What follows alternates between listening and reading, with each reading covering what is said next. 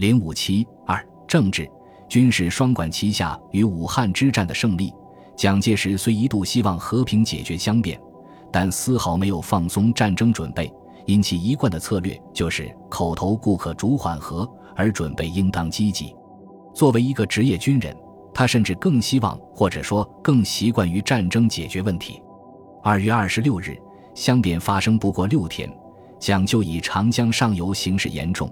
密令所部第一集团军第一师师长刘峙、第二师师长顾祝同、第四师师长缪培南、第八师代理师长朱绍良、第九师师长蒋鼎文、第十师师长方鼎英、第十一师师长曹万顺、第十三师师长夏斗寅，准于三月三日前完成出师准备。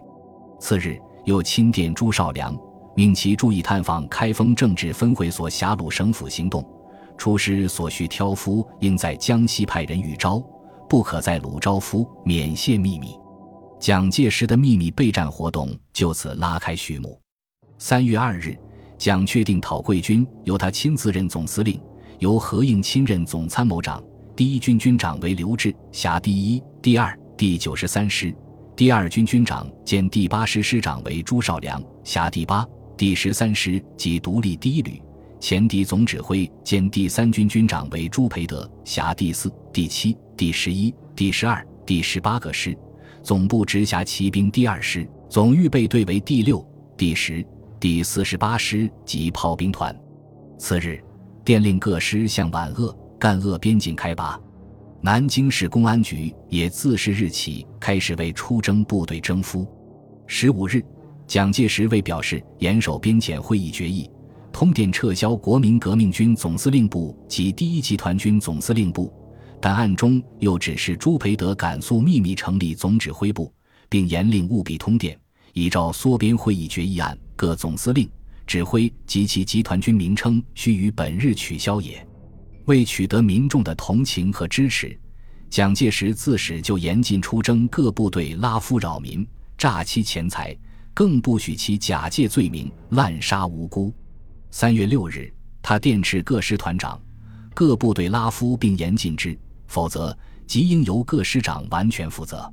近闻杭州、扬州竟有拉夫事实，以败坏本军名誉，输出意外。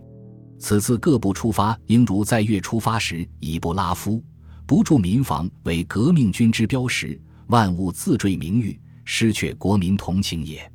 三月十日，他了解到方鼎英。曹万顺等师却有不守军纪现象，除再次予以制止外，还提出了由南京市政府统一解决各部所需挑夫问题。对民间助逆嫌疑者的处置，蒋介石也坚持要有事实，不能捕风捉影、鲁莽行事。三月二十二日，刘志电告总司令部，鄂东人民自卫团有助逆嫌疑，拟予以缴械，以免顾虑。他复电指示。如确有助逆行动者，给予照办；否则慎重，以免引起人民重大反感，失却人心。这些事实说明，蒋介石对良好军纪在争取人心、夺取战争胜利方面的意义与作用，的确是十分清楚和重视的。与此同时，蒋介石又特地成立了一个鲜为人知的革命军人同志会，作为他的军事情报机构。这是一个直接听命于蒋介石的特殊组织。其任务主要是做侦探、间谍。蒋亲笔训示这个组织的要素约有数端：一、极端秘密；二、迅速灵敏；三、忠实勇敢。必如此，方能尽其责任，一方能为本会之会员也。尽管迄今尚不清楚这个组织的人事构成和具体活动，但可以肯定，蒋介石此次讨桂战争的胜利不可能与此组织无关。此外，蒋介石还从分化敌军、争取友军两个方面积极展开秘密备战活动。在分化敌军方面，因桂系军力当时分驻在两广、武汉、唐山至山海关三个重点地区，蒋介石采取了粤、汉、津三路并进，使之首尾不能相顾的策略。对粤则为诱捕李济深，使桂系老巢陷于孤立；对华北则是唐生智出马，抓回其旧部。使白崇禧仅以身免，这两路配合于作伯在武汉的策反活动而收分工合击之效。李济深与李宗仁、白崇禧、黄绍竑等人同为广西人，虽长期在广东统兵，任第八军总指挥及广州政治分会主席，但素与李宗仁等友善，互为澳援，却是蒋介石西取武汉的一大威胁。为消除这一威胁，阻止两广贵军救援武汉，蒋介石一面加紧拉拢李济深所部陈明书等将领，一面采用调虎离山之计。旅电李济深北上入京。二月二十五日，蒋以国民政府早已任命李济深为参谋部长为由，电促其回南京任职。二十七日，又如前所说，通过中央政治委员会派其会同蔡元培等人彻查相辩，并电促其即日启程。李济深接电后，公开表示，各总司令相率离京系回去办缩编，绝无别事，于约一星期内进京。三月四日，国民党中常会核定李济深、陈明书、陈济棠等人出席国民党第三次全国代表大会的代表资格。李济深等人准备北上出席三全大会。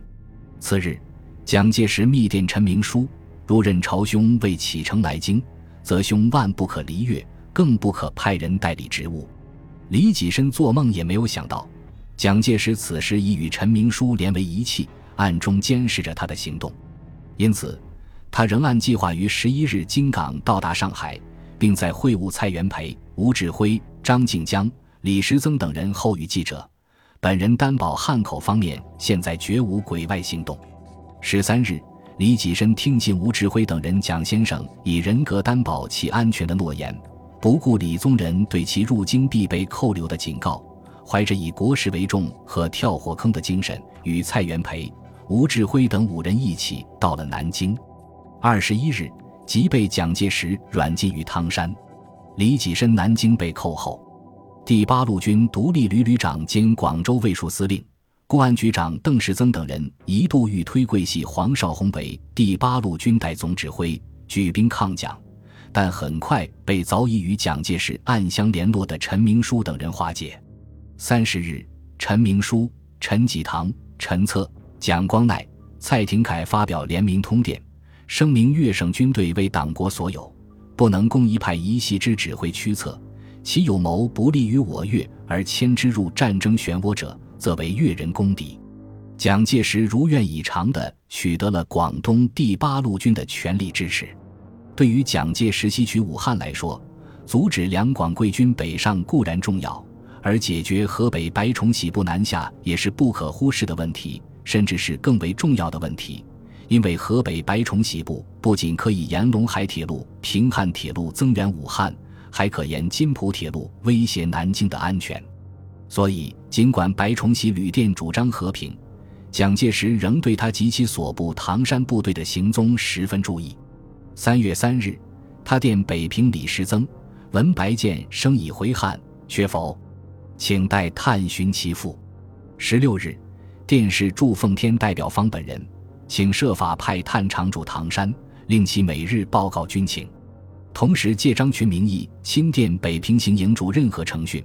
万一唐山部队由金浦路南下，我第三集团军应在天津附近集中兵力，阻止其南下，并降报奉天白之真意为要。十七日，在电何成训。请查北平天津电局，将白建生发出电报底码从速简来代京，并请该两处无线电台将白发出或各方致白电报接收速即电京，以便翻译。有以其异密与连密两码之电，需格外注意速记也。为争取白崇禧不反正，蒋介石首先想到启用下野年余的昔日劲敌唐生智，因为白崇禧主力李品仙。廖磊等部均系其北伐时期旧部，且将士多为湖南人。蒋一面命公号到白崇禧军中活动李品仙等反正，一面密派刘文岛与寓居上海的唐生智联系，要他出山接掌李品仙等旧部。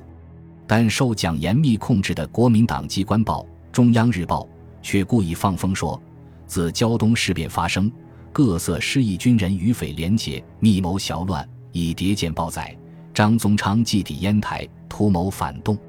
而又传唐生智突于昨日轮秘密来京，逆乌英租界某处，行动极为诡秘，外人先有知者，氪金军事当局正在加以防范中，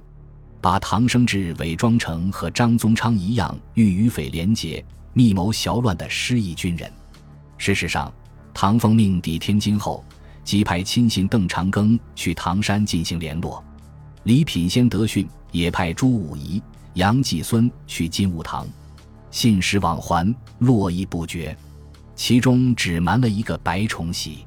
随即，一个打倒桂系回湖南去的口号便传遍了唐山军营内外。据当时报载，天津客车满贴，欢迎东山再起的唐总司令。唐生智是总理唯一信徒，欢迎劳苦功高的唐前总司令等语。署名为五十一、五十三师、一百五十一旅军官讲习所。系通过唐山时驻军所贴、开平、洼里各站已然。此外，发放军饷也是蒋介石左右白布的重要手段。他先是命令和程训停发白布军费，既诱电和。如唐山、北平之白布能早日逐白宣言归中央后，则政府可发其一月之饷，以后月饷当由政府担任也，请速进行。